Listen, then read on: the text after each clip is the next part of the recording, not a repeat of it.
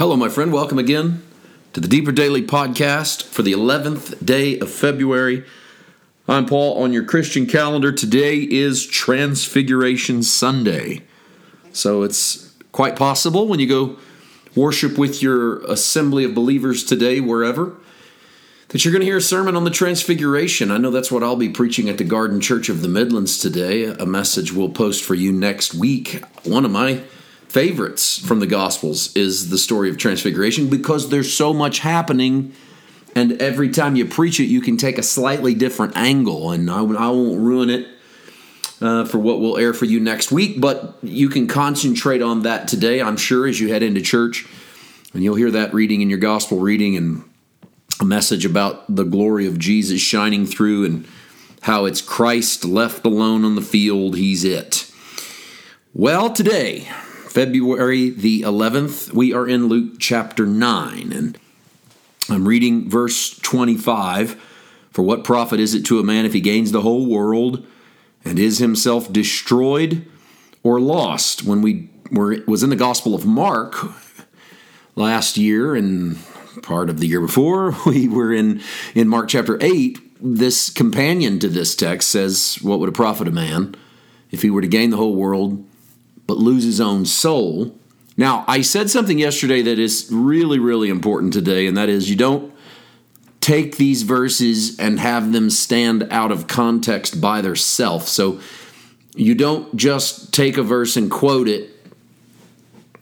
You can, yes. Oh, of course we do.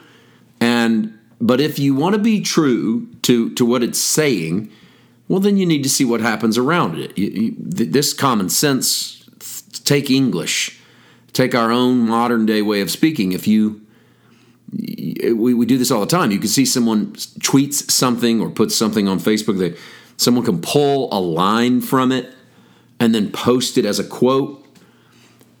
But then if you actually went back and read the whole thing or the thread, you might say, well, that's not exactly what that sounds like. It sounds like one thing, but it says another.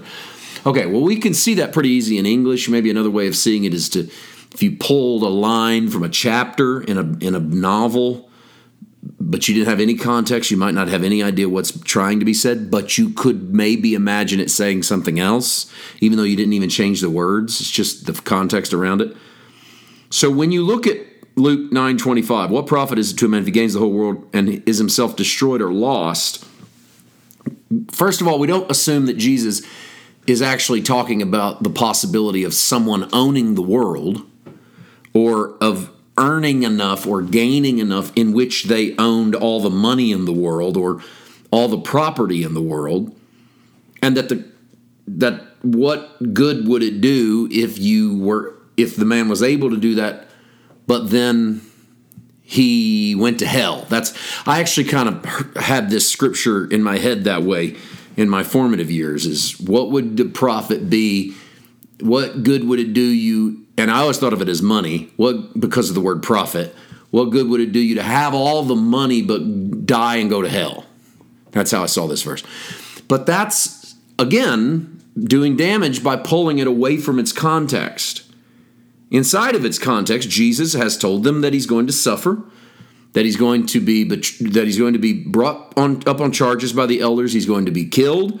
And 3 days later he's going to raise again. He then invites anyone who wants him to follow him into this that if you actually want to be like me you're going to have to run this risk. You're going to have to pick up your cross. You're going to have to take the the chance of stepping into death the way I will, but just as I'm going to raise again, taking up your cross is a means of stepping into a new life. Okay? And if you desire to save the life you have, well, then you'll not be able to live. But if you are willing to lay down the life you had, well, then you will be able to live. What good would it do you to have, in the material sense, the mental sense, the emotional sense, the physical sense, the financial sense? What good would having do you? If you lost the thing that mattered more than having, if you lost your own peace, if you lost your own sanity, what, what is worth you grabbing and clutching and holding on to, that by holding on to it would cost you the other thing you could have. This is a question of balance and one that has to be asked over and again in all of our lives. We don't just ask this one time. This is not a salvation verse. This is not a simple one and done verse of, well, you can either be lost and maybe get a bunch of stuff, but you'll go to hell, or you can have nothing and you get to go to heaven. That's not this verse. It's a verse that we need to keep close to our consciousness frequently to say, What good would it do me to hold on to the things that don't matter or hold on to things that don't bring me life if by holding on to them it costs me my peace and my sanity and my health and my wholeness? And that I need to ask myself that question honestly not in a condemning manner, but in a manner that prompts me to let go of the things that don't matter. In another passage, Jesus tells us that a man's life consists more than the abundance of things that he possesses. And the word he uses there for possesses is the same word that Paul uses when he says that Jesus emptied himself, did not think it a thing to be grasped to hold on to his divinity. In other words, he let go of his divinity to be who he is. And Jesus is challenging us to let go of whatever it is that we've reached out to hold on to, that by holding on to it, we're not able to hold on to something else. You can't, because you can't hold everything at the same time. And so a choice has to be made. This is the choice of losing what you were so you could be who you will become. Not simply or only a one time choice, but a choice that happens over and over again. I've had to face this choice multiple times. I'm currently walking through this choice now. We've had yet another life change, yet another decision of, okay, it's time to move from one spot to the other, to do the next thing that the Father has given us to do. And to do that, we have to let go of some stuff. We have to let go again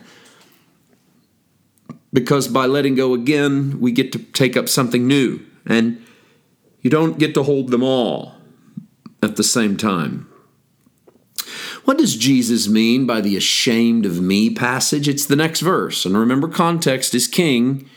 We'll get into this one tomorrow. We'll see you then. God bless.